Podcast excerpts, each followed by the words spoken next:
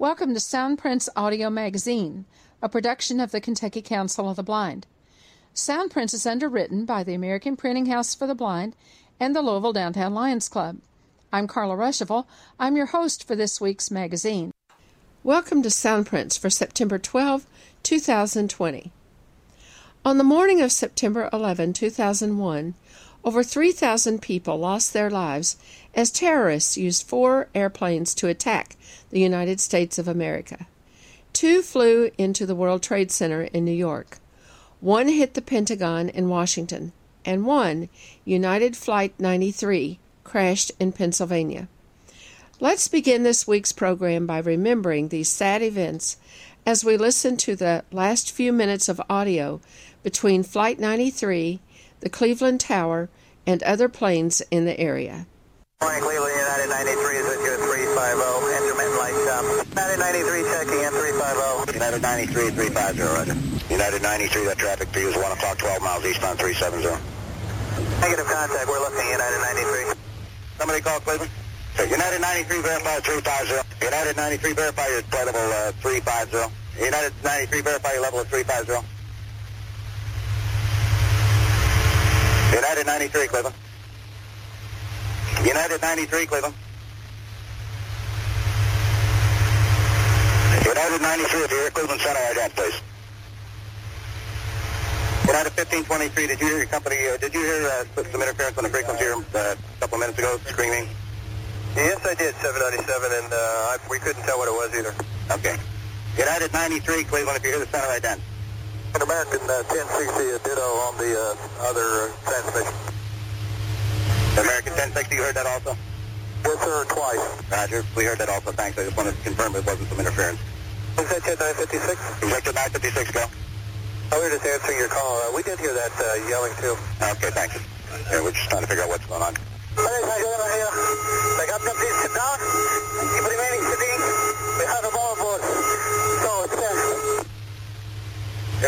Calling Cleveland Center, you're unreadable. Say again slowly.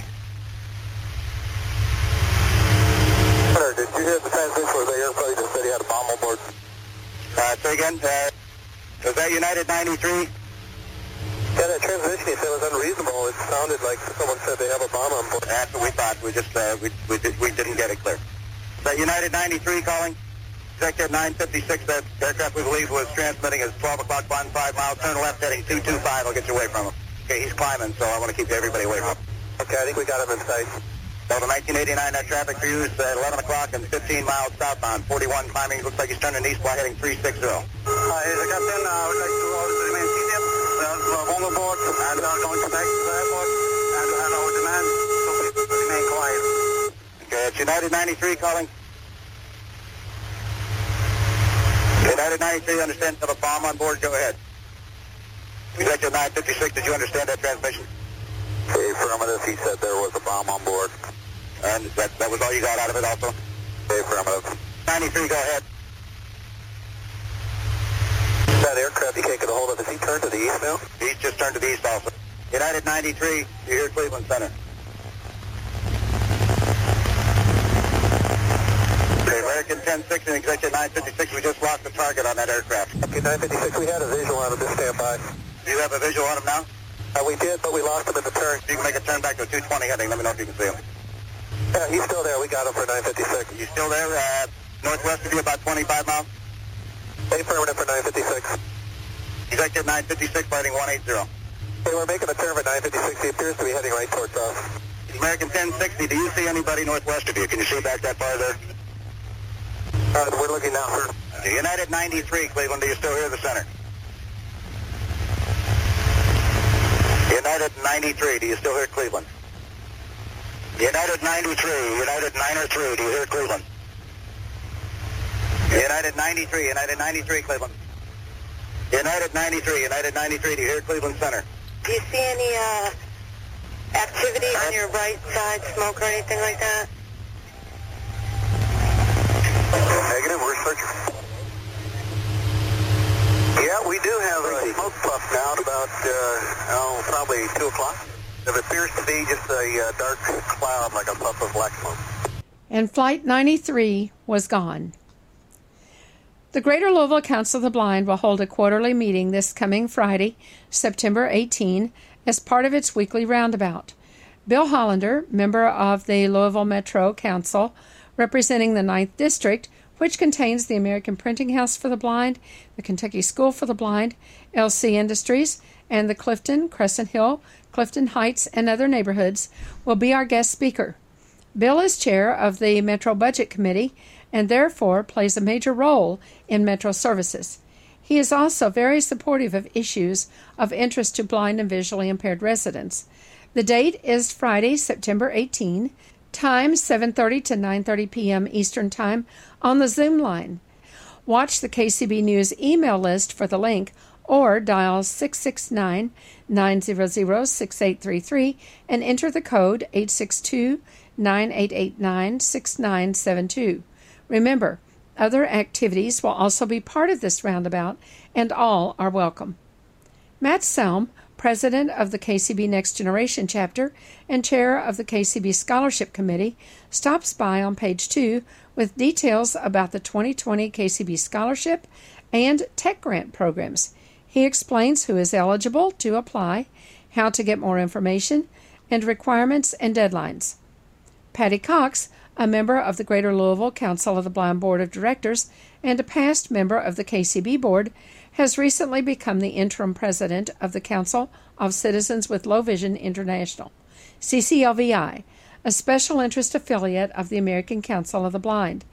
Patti introduces us to CCLVI on page 3, reviewing the organization's activities and letting us know how we can find more information, tips, and ways to cope with vision loss. Cora McNabb is the executive director of the Kentucky Office of Vocational Rehabilitation, and there have been several big changes at the agency recently. We first aired this interview with Cora last week, but it contains so much good information that we're bringing it to you again this week on page 4. Thanks for listening to this week's Soundprints.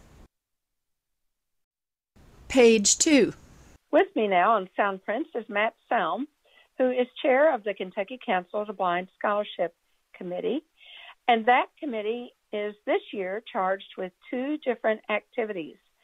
One related to the awarding of our first scholarship, and the second annual technology grant award. So, Matt, let's just talk about each one of these and let people know how they can apply and how and who's eligible and when the awards will be given. So how about we begin with the scholarship? Well, Carla, thank you very much for having me here today. Yes, for the scholarship, any resident of Kentucky that is blind or visually impaired and attending a post-secondary educational institution or vocational institution, like a technical college or a trade school, is eligible to apply for a one-time $1,000 scholarship. The application is available through the Kentucky-ACB.org website, and there is a link on the main page that says Grants and Scholarships, and then there's a sublink to the guidelines as well as the application itself. The award, the deadline for applications is October the 1st, and at 11:59, and we expect to notify the winner by October 31st and, you know, present that recipient at the Kentucky Council of the Blind convention in early November, the first weekend. Now, Matt, what do they need to do in order to apply? They need to fill out an application form, but then we also need some other pieces of documentation as well. Correct. They need, first their typed application. They need a completed visual verification form by a competent professional, be that a physician or a rehab counselor, O&M instructor, BI teacher, that essentially says they are visually impaired. They need 2 letters of recommendation, one of which needs to come from a current instructor, and they're also going to be required to have a brief interview with the scholarship committee. Okay, and is this open to full-time students, part-time students? What are some of those requirements? Oh, thank you. Yes, so you do have to be a full-time undergraduate student if you're a current undergraduate, which is 12 hours, or an incoming freshman. If you're a graduate student, that would be 9 hours to be full-time, and you do have to have a minimum GPA of a 3.0. Okay, and we're also interested on the application in some other things besides just what school are you attending or what school have you attended. We also want to know some other things. Tell us about the other kinds of background information that we want to. Yeah, so we're looking for, well-rounded individuals that, have a variety of, be it volunteer experiences or, your work history, if that may be brief. We kind of want to know what you would like to do with your life, what your goal is in obtaining your education, and what, types of involvement, you've had in the blinds community or with other, church organizations or volunteer groups, that sort of thing. Okay. All right. And all of that information, first of all, is a really good review of the guidelines and requirements is on our website, and then the application form is there for download. So be sure and visit that and read through that and share this information with others, because we really want to get the word out and encourage people to apply. It's open to entering freshmen as well as people who are already in college or in graduate school. And the technical colleges count as well, right, Matt? That is correct. They do. And on the website, you will see it. But certainly, if anyone has any issues, for the scholarship, please send an email to scholarship@kentucky-acb.org, and either myself or a member of the committee will respond and be happy to assist. Okay. All right. Now, let's jump over and look at the technology grant, because it's in some ways it's similar, but in that it's going to be awarded at our convention. But there's a number of differences between that program and the educational scholarship. So introduce us to the grant program. Yes, so the technology grant we started last year, and those that applied last year, it's going to largely look the same. There are some changes. Primarily, this program is designed to help our KCB members with purchasing technology or software or subscription services by, helping with 50% of the cost of the item up to the amount that the board has allotted. So, we all know that sometimes assistive technology can be very cost prohibitive, but also for, you know, many folks, it can be life-changing, or, you know, it can really improve the quality of someone's life. You know, so be that a note taker all the way down to a subscription to, you know, Bookshare as an example, you know, whatever, you know, people feel that they need some financial assistance with getting over the hump, as it were. So, and okay. As I said earlier, you do have to be a KCB member as of March the 15th of this year to take advantage of that program. There is also an interview with the committee, and we do need additionally a visual verification form signed by a competent professional along with that as well.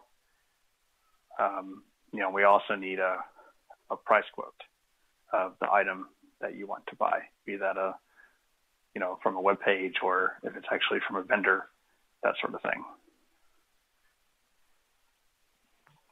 Now, the grant, when it was awarded last year was the grant was $500, and the person who received the award was able to get a braille display and had assistance from her church to help cover most of the cost of that, because things like braille displays and things can be very, very expensive. But the money that she received from KCB helped her to get to that goal of being able to purchase that item. The same thing is true this year. This year, the maximum amount of the award is what, $750. Correct. And so it may or may not cover up to 50% of an item, or that purchasing 50% of whatever the item is the person needs or the software may not take that entire $750. So let's say that a person needs a Bookshare subscription. Well, Bookshare subscription is $50, so that would mean that the grant could be for $25 and help them to get that subscription. For some people, that's a very difficult amount to make if they're living on a very limited income.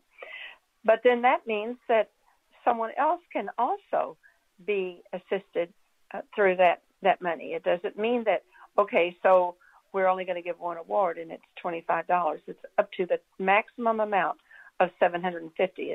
Am I interpreting that correctly? That is 100% correct. Yes, ma'am. Mm-hmm. Okay. All right. Now, and, you know, I think this is a very unique thing that we're doing here in Kentucky. I'm not aware of too many other states that are doing something like this. So I think this is definitely a bright spot in what we're trying to offer to our members. Yes. And the person that can apply, as you said, does need to be a KCB member, needs to have been a member as of last March 15, 2020.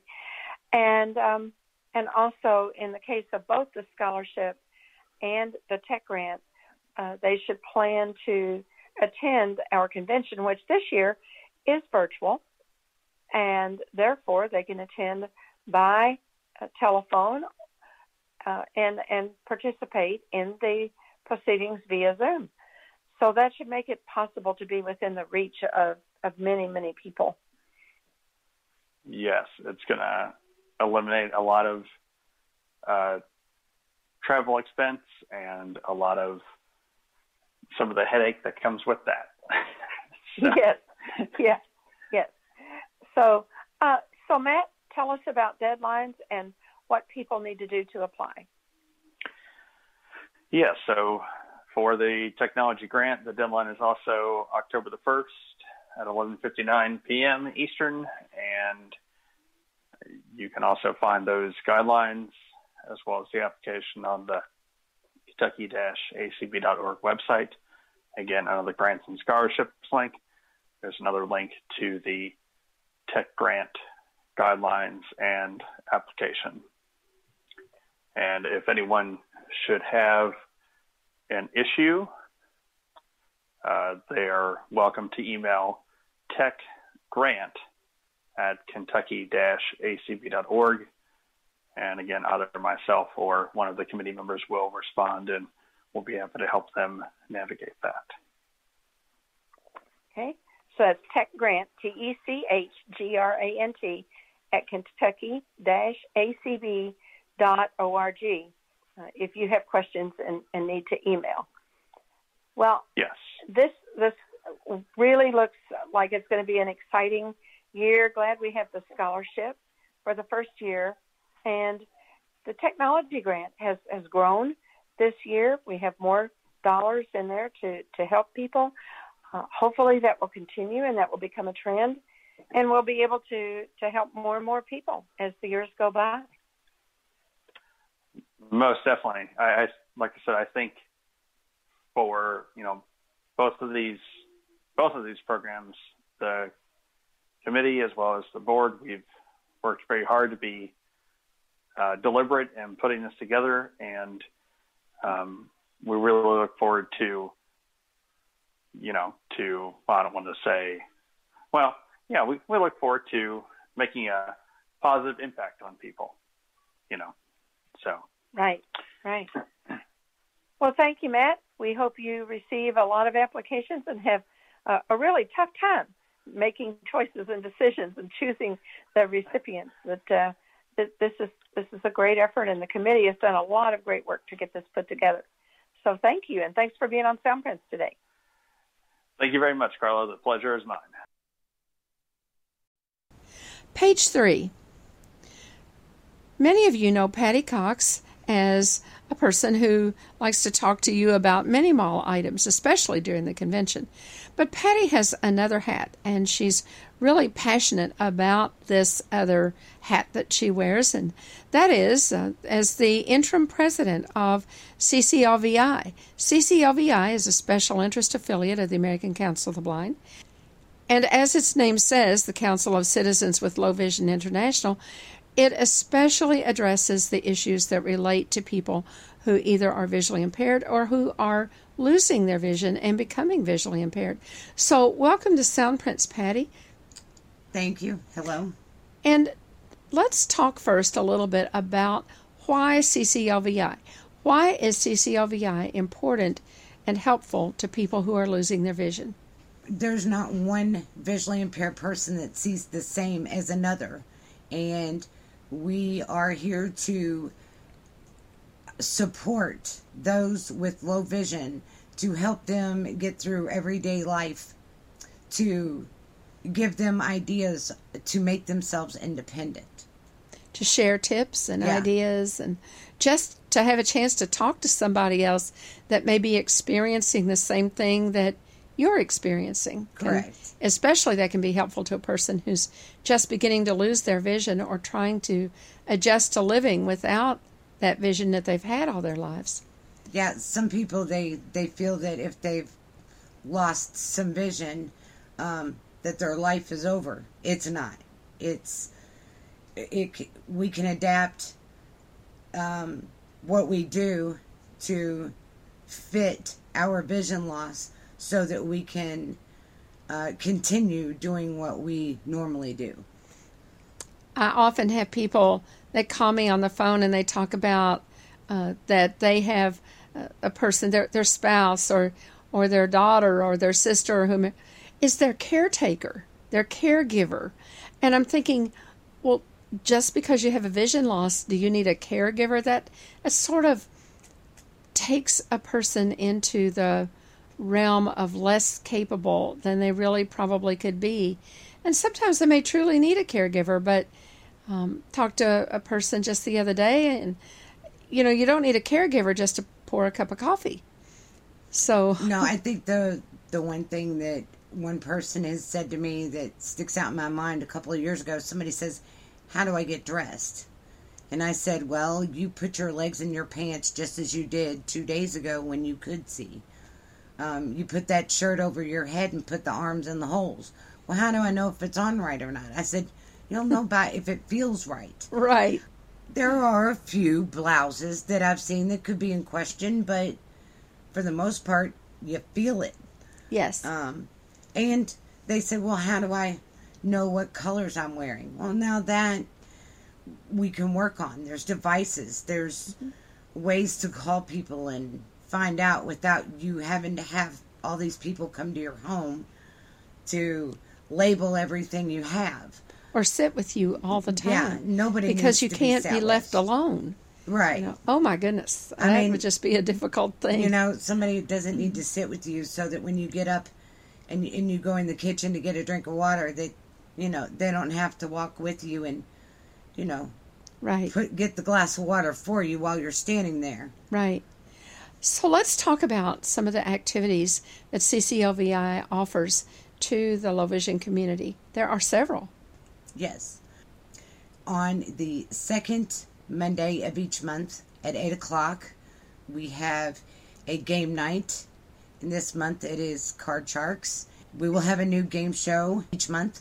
Mm-hmm. And then... And this is all on the telephone. Yes, it's all on Zoom meetings. Mm-hmm. And then on the third Tuesday, we have Let's Talk Low Vision with Dr. Bill. And they have a subject that they usually talk about. It could be from an ophthalmologist to just how to do one everyday thing that you need to do. And then we have... the fourth Monday of the month is at 8 p.m. and that is just an open chat.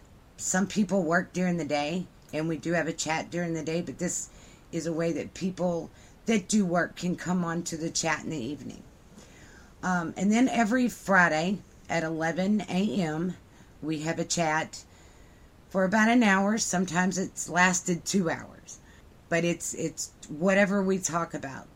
An example is Friday was 9/11. So we talked about 9/11, and then we talked about diabetes and transplants. It can be just about any topic. Yeah. And I imagine that several topics could come up in that chat. Yes. Because it's just meeting and having a conversation with people. Correct. Now there's two other ones that we promote, and that's the Kentucky Council of Citizens with Low Vision has their meetings the first and third Wednesday. Mm-hmm. And we also encourage people to call at those times, too, so that they can get support. Mm-hmm. And then also CCLVI sends to its members, they receive vision access. Yes. And that is? That is going to be a bi-monthly newsletter. Okay. And in the past, it's come out 3 times a year, but that's changing a little bit. Mm-hmm. And so it will be a bi-monthly newsletter. It has articles and information, news. Mm-hmm. Calendar of events for those who don't receive emails. And we're going to be having some new things happen, so stay in tune with us. How do people get in contact with CCLVI, Patti, and find out more about all of these things, the calls, the number to call, the vision access, how they can get involved? How do they reach you? They can contact us by our 800 number, which is 844-460-0625. And that is a toll-free number? Yes, it is a toll-free number. Okay. And they could also email us. That is cclvi@cclvi.org. And you can also go to our website. It will give you a little more on Let's Talk Low Vision. It has some of our events up there. People can also find out more about CCLVI through the website. Yes, and that is cclvi.org. Okay. And one other thing we didn't mention is that CCLVI also offers 3 scholarships that are tied to the ACB National Convention each summer, and anyone who is attending school, a low vision person who's attending college, is welcome to apply for that, and watch for that information toward the end of the year, the beginning of the calendar year. And it's a great opportunity for people not only to learn more about CCLVI, but to experience the American Council of the Blind National Convention as well. Correct. We have one other way that people can find out about most CCLVI activities, and that is those that are on the telephone. Many of the affiliates are now listing their calls and their regular events with the ACB community chat line, and community chats are listed in a daily email that comes out from ACB. So for more information on that chat list and how you can subscribe to that, you can either visit acb.org or you can contact Cindy Hollis at the Minnesota office at 612-332-3242, and she'll be more than happy to get you signed up for the community chat information, and then all of the call-in details will come to your inbox every day. Correct. CCLVI is looking for people who would like to be members of the convention committee and the fundraising committee. And all right. They can contact us through the website, through the email list. They can call the 800 number. And let's give that one more time, 844-460-0625. Patty, you're the interim president, and they can email you also if they send an email to patty.cox, Patti, .cox, at cclvi.org, patty.cox at cclvi.org. But if you email cclvi at cclvi.org, that will also get to you. So there's multiple ways that you can be reached. Well, CCLVI is a very active organization and one that is doing a lot of good out here with so many people, especially people from middle age up into the senior citizen group, losing their vision. There's just so much help that people need, and the kinds of support that's being offered by CCLVI just in the chat and the Let's Talk Low Vision with Dr. Bill. All those things are just doing an amazing amount of good. So we really appreciate you being on Soundprints and helping us spread the word. Thank you. Page 4. On the line with me this morning is Cora McNabb. Cora is the Executive Director of the Office of Vocational Rehabilitation in Kentucky. And as most of you know, under the combined agency that serves people who are blind and visually impaired, as well as people who have all other types of disabilities. And Cora's going to be telling us about some changes in who can be served and how services are being delivered during COVID-19. And we'll just be chatting about a number of different things. So we think you'll find this very informative. Welcome, Cora. We're glad to have you today. I'm glad to be here this morning. If you would like, I can go ahead and talk about the exciting news in order of selection, and that is that beginning October 1, we'll have all four categories open.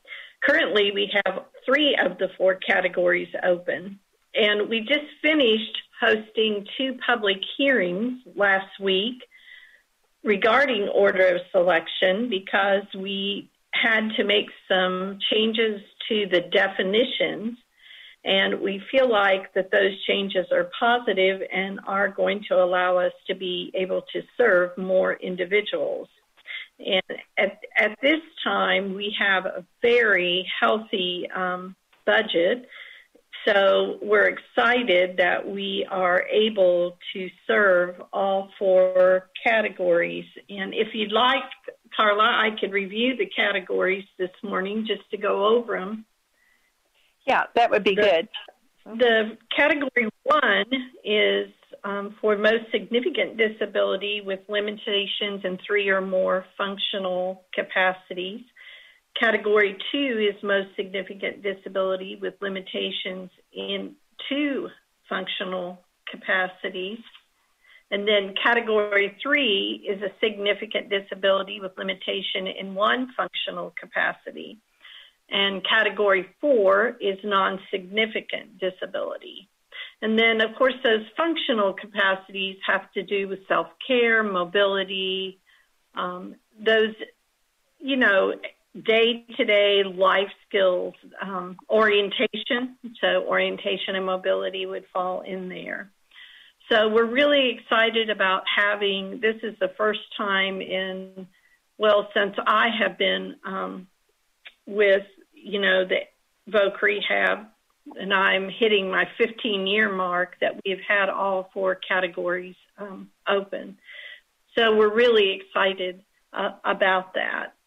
And, of course, you know, COVID back in March when it hit us, it really caught us all off guard and has definitely impacted our services.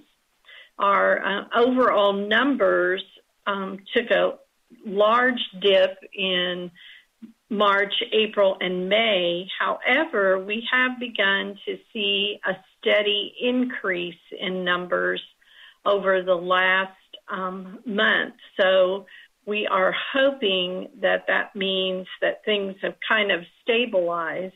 Now, we realize that certainly we are not going to be serving the, you know, typically the numbers that we serve, given that some individuals are making a personal decision to shelter at home. Some people are not comfortable, but we are beginning to see an increase in numbers. We are open for business. We are taking applications. We are taking referrals, and we are serving individuals. The staff are telecommuting and working from home for the most part, but we do have some staff coming in the offices at certain times. The governor's executive order for in-person services is still in place. However, we have done 2 memos that I want to talk about today. The first one is the essential services memo that we did for vendors of Voc Rehab. So this could be an orientation and mobility vendor. It could be a physician's office, or it could be a community rehab provider that's providing job placement services. And the memo outlines what are essential services. So certainly in any instance where there could be danger to an individual, to their safety, or something that could be harmful, we certainly want to continue those services. So staff are continuing to authorize for medical appointments. They're continuing to authorize for mental health. If someone is in danger of losing their job and they need intervention on the job site, staff would certainly authorize for a vendor of those services to be provided. The second memo that I recently did, that I think it was last week we distributed it to staff, is that a memo on an exception for staff to provide one-on-one services. And of course, we had to get this approved through the cabinet and had to run it by the governor's office. But staff can request an exception to be considered by the division directors and or assistant directors for in-person services to be provided by an OVR staff if there is immediate danger present or circumstances that justifiably meet that. And there are 3 categories that the staff look at, and then they can write a justification for that. So, for example, an essential service could be defined as something that could, if it were not provided, could result in serious or irreparable harm to someone. And then also, if we have a category for essential non-urgent services, that are defined as one that could result in serious or irreparable harm to an individual if it were not provided, then it could affect that individual, you know, in other ways. So it needs to be provided. So, you know, an example of that could be we have our rehabilitation technology specialist, and we might have someone that is a wheelchair user that cannot safely use their wheelchair or their vehicle. It could be an orientation and mobility instructor if, you know, it's justified that that individual needs that service in order to stay safe. And, of course, as you can imagine, these are going to be exceptions that are granted on a case-by-case basis and looked at very closely, because even though it might be a need of someone and something they really want, you know, that doesn't mean that it is essential to their safety or well-being. But we do want to have in place the ability to make those exceptions for services. So those are the two memos that we have in place right now in on the blind services caseloads. Counselors, the rehab counselors, there are around 809 individuals that are being served, which is down, but it is in keeping with all of our numbers. All of our numbers are down across the entire state. But we are beginning to see, since the 1st of July, we've received 25 new referrals, so there are people seeking services. So that just kind of gives you a quick overview, and I know that was a lot of information, but I'll stop here and see if you have any questions. I do. How do these service changes also affect the independent living program? I know that's a different pot of money, and I know that oftentimes there are differences in how people can be served under that program, but how are those services being provided as well? Gaye Pinell, the program manager, is working closely with Helga Gilbert, the Division of Blind Services Director, and the independent living counselors across the state. And they are providing services remotely as best that they can over the phone, or if someone does have a platform like Zoom or Microsoft Teams, they would use that to provide services. The greatest concern that we have for independent living is that those services are delivered in an individual's home. So you have, of course, that is a very you know, more vulnerable environment. And then also, especially for older blind, we're serving a very vulnerable population. So that these memos apply to them, but I think the circumstances would have to definitely merit that an exception would be granted for in-home services at this time. Now they are providing services remotely as the best that they can. They're working on referral sources. Also, our orientation and mobility instructors have developed some helpful hint sheets for staff. And so we're taking the time to do things that normally our schedule would not allow for them to have time to do. The orientation mobility instructors have come up with some safety tip sheets on orientation and mobility.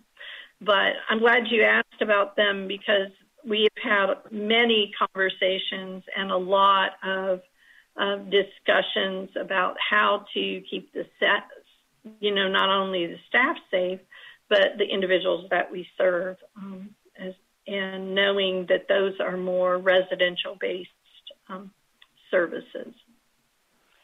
So if an independent living independent living client, consumer, needs services like O&M or something like that. Is that possible for them to obtain that at this time? If the staff write the justification, and then the division director along with the managers would look at it and determine that it was considered urgent and essential, then it could happen, yes. Okay, all right. And I assume that their other services are pretty much on hold as far as the kinds of things being able to maybe provide some of the independent living aids and things like that. I'm assuming they would have a hard time assessing what the person would need. How does that go forward? Or are they just going onto a waiting list to be provided once things open up a little more?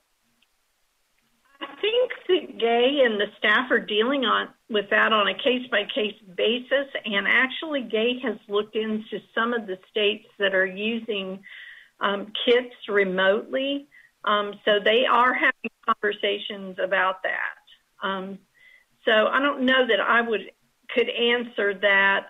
It might be good for you to have an interview and talk with Gaye about how individually they're doing that. I wouldn't want to say that they're not doing any of that, because I think there's some decisions like that being made.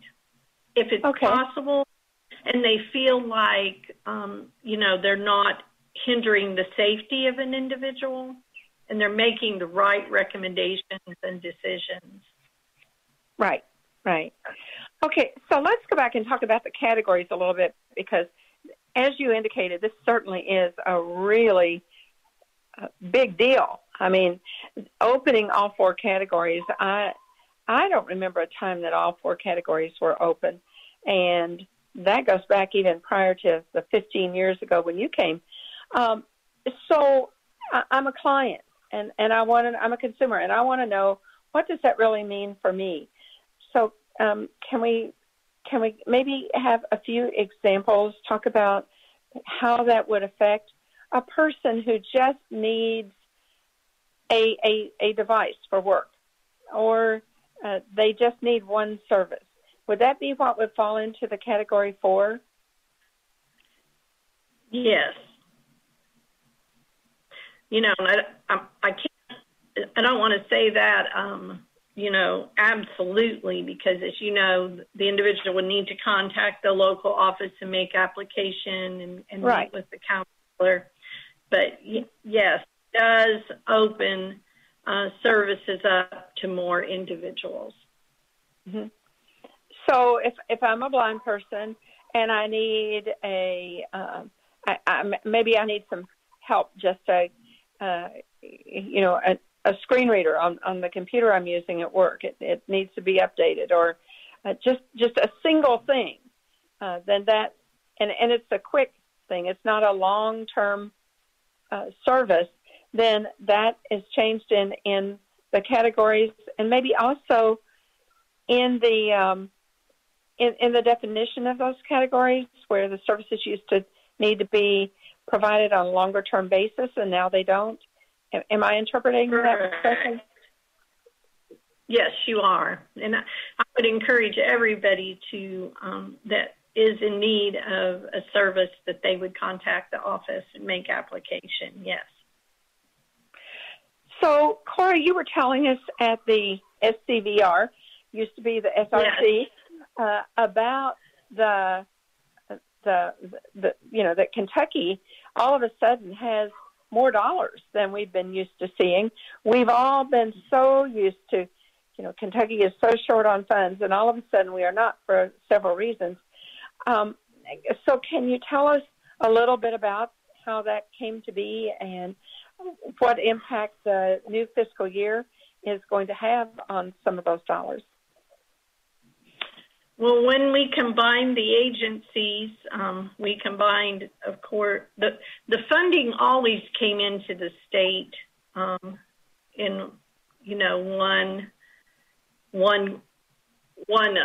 the feds would consider it one pot of money, but then after it came into the paid, of course. So all the money was really put into one pot.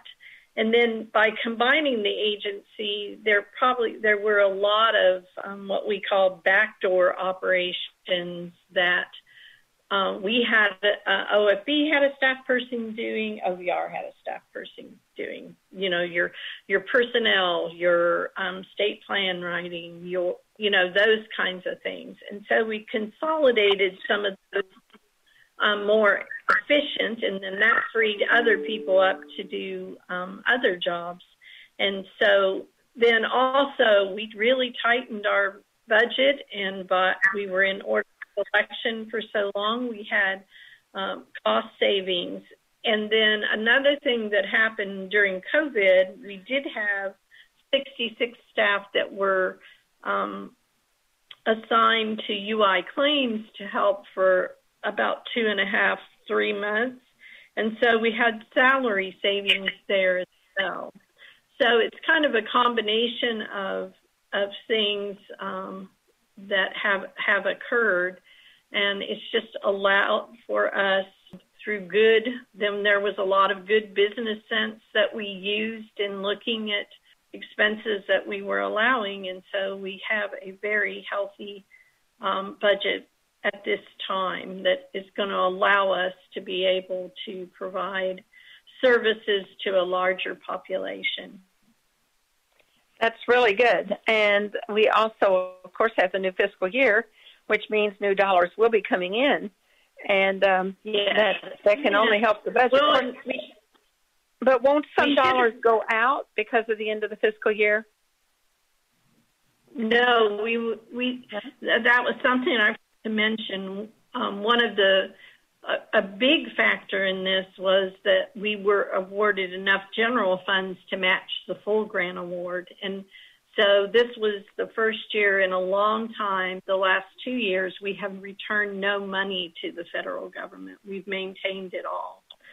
So that's good that we were able to fully match. So that has been a great positive. That is tremendous. You know, Cora, I remember the first time that I was aware that money was having to be turned back. We used to never have to return money, or at least we weren't aware we were returning money, I guess, on the SRC. And I remember going to an SRC meeting in 2008, and that was the first year, I guess, maybe it was 2009, but I think it was 2008. And Chris Smith was the director then, and he said, oh, we had to return this amount of money. And I mean, that was traumatic. I could not believe that we were returning money, that it would then go to some other state to spend because Kentucky couldn't match, didn't have enough money to draw down our federal dollars and keep that money here in Kentucky. So, and that has just gotten bigger and bigger, more and more of a problem over the years. So this is really great that we're able to keep this money, and hopefully next year be able to draw down all our money as well. Yes, we'll be watching that as it comes across. Yes, it makes a difference when you're able to draw down that money. Right. I want to go back to one more thing quickly, and we touched on this before, but I want to explain it a little more for the listener. We talked about the changes in I'll say requirements, or the regulations that deal with how long that disability needs to, you need to need that service. And that change that didn't just happen because we wanted it to happen. Am I not correct that happened because RSA kind of took a different direction? They have a new director, and I think with his initiative, perhaps their requirements for the length of time that a service is needed has changed over the last year. In Kentucky's plan last year, it was that long-range service, and now we're changing to only needing services for a shorter period of time. Is that a good way to sum that up? Yeah, there is a list in the federal regs of of things that you cannot use when determining eligibility. And one of that is services. And in the prior year, and you're correct, RSA did approve it. So the person that reviewed it, but in our former definition, it referenced the most significant disability category and distinguished it on the need for the service of long-term supports. And it was that use of long-term supports, they viewed that as a service. And so that was what they wanted us to remove from our criteria. Mm-hmm. So that meant then that we were able to provide more services that perhaps didn't fall into that long-term category. Yes. Yeah. So, okay, well, it sounds to me as if we're going to have a lot more flexibility in the services we can provide now and moving ahead into the next fiscal year, and that can only mean good things for our clients. Now we just need to get over this hurdle of COVID, and that will make all of us most happy. But I do want to stress with individuals that we are open for business. So please, if you're in need of VR services, call your local office and make application. All right. Well, thank you, Cora. We appreciate you taking time to talk with us today on Soundprints, and we're looking forward to hearing more updates from OVR and more good news in the future. Thank you so much. Mm-hmm. Thank you. If you have questions about the Kentucky Council of the Blind, or you need information on resources for people with vision loss, call us at 502-895-4598 or email us at kcb@kentucky-acb.org. Soundprints is a production of the Kentucky Council of the Blind and is heard each week on ACB Radio Mainstream at acbradio.org, Central Kentucky Radio I at radioI.org, and the KCB website at www.kentucky-acb.org. Complete schedule information is also available on the website. Soundprints is underwritten by the Louisville Downtown Lions Club and by the American Printing House for the Blind. This is Carla Rushival for Soundprints. Have a great week, everybody.